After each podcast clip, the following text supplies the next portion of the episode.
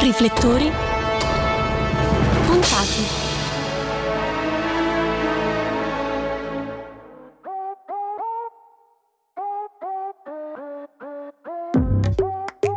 Secondo la mia esperienza, gli amanti del cinema si possono classificare in diverse categorie. Ci sono quelli che amano i film d'autore, gli accaniti sostenitori dei film d'azione, spesso costretti dal partner a vedere soltanto commedie romantiche, quelli che guardano gli horror sostenendo di non aver paura e quelli che odiano tutto ciò che non porta la firma di Tarantino. Infine ci sono i sostenitori del trash.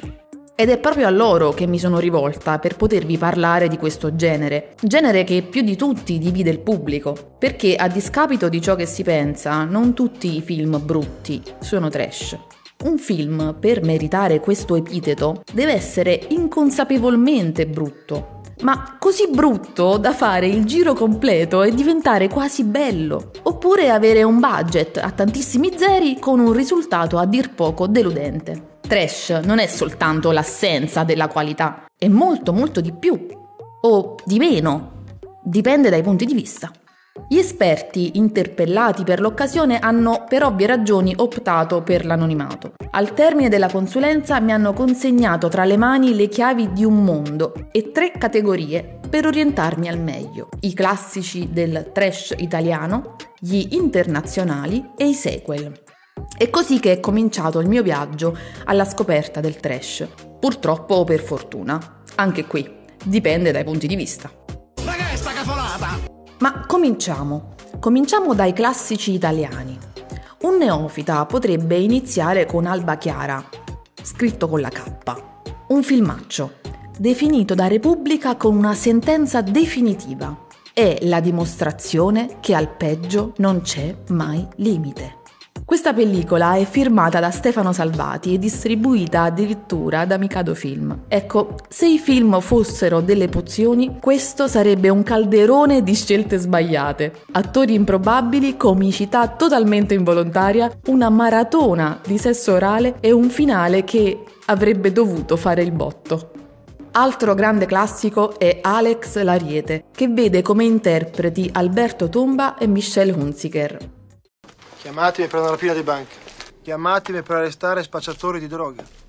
Chiamatemi almeno per i violentatori di bambini. Ma mandatemi via da questo posto.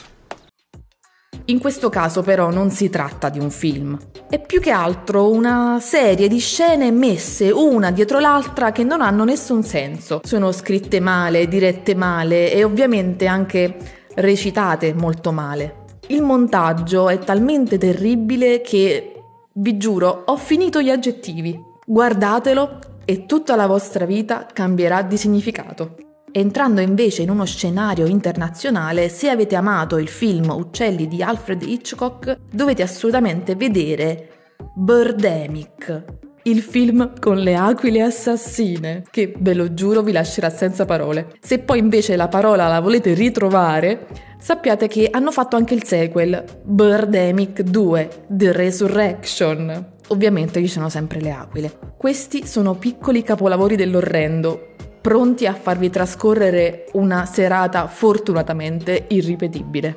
Se invece i volatili non sono di vostro gusto, possiamo passare al mondo marino, più o meno.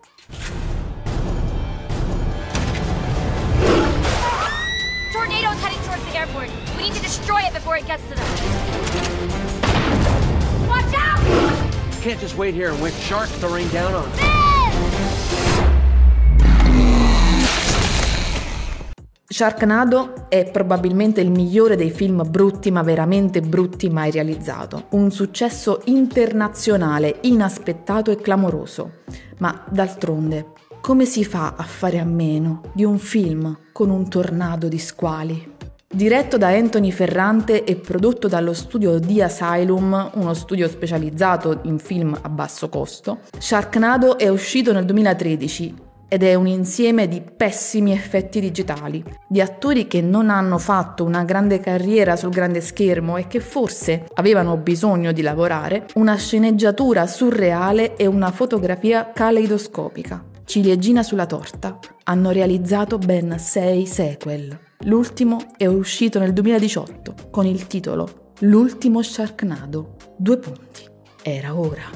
Nel corso della visione di questi film probabilmente sarete assaliti dalla voglia di mettere fine alla tortura, di proteggere i vostri occhi innocenti dalle scene sconcertanti e le vostre orecchie dai dialoghi inopportuni e senza senso. Se dovesse accadere, resistete, resistete e arrivate alla fine del film. Se ce la farete, davanti a voi si spalancheranno le porte di un modo di fare cinema che forse sarebbe meglio se non esistesse. Ma siccome esiste, noi lo guardiamo. Martina Ottaviano, F2 Radiolab Napoli. Per Cineuni.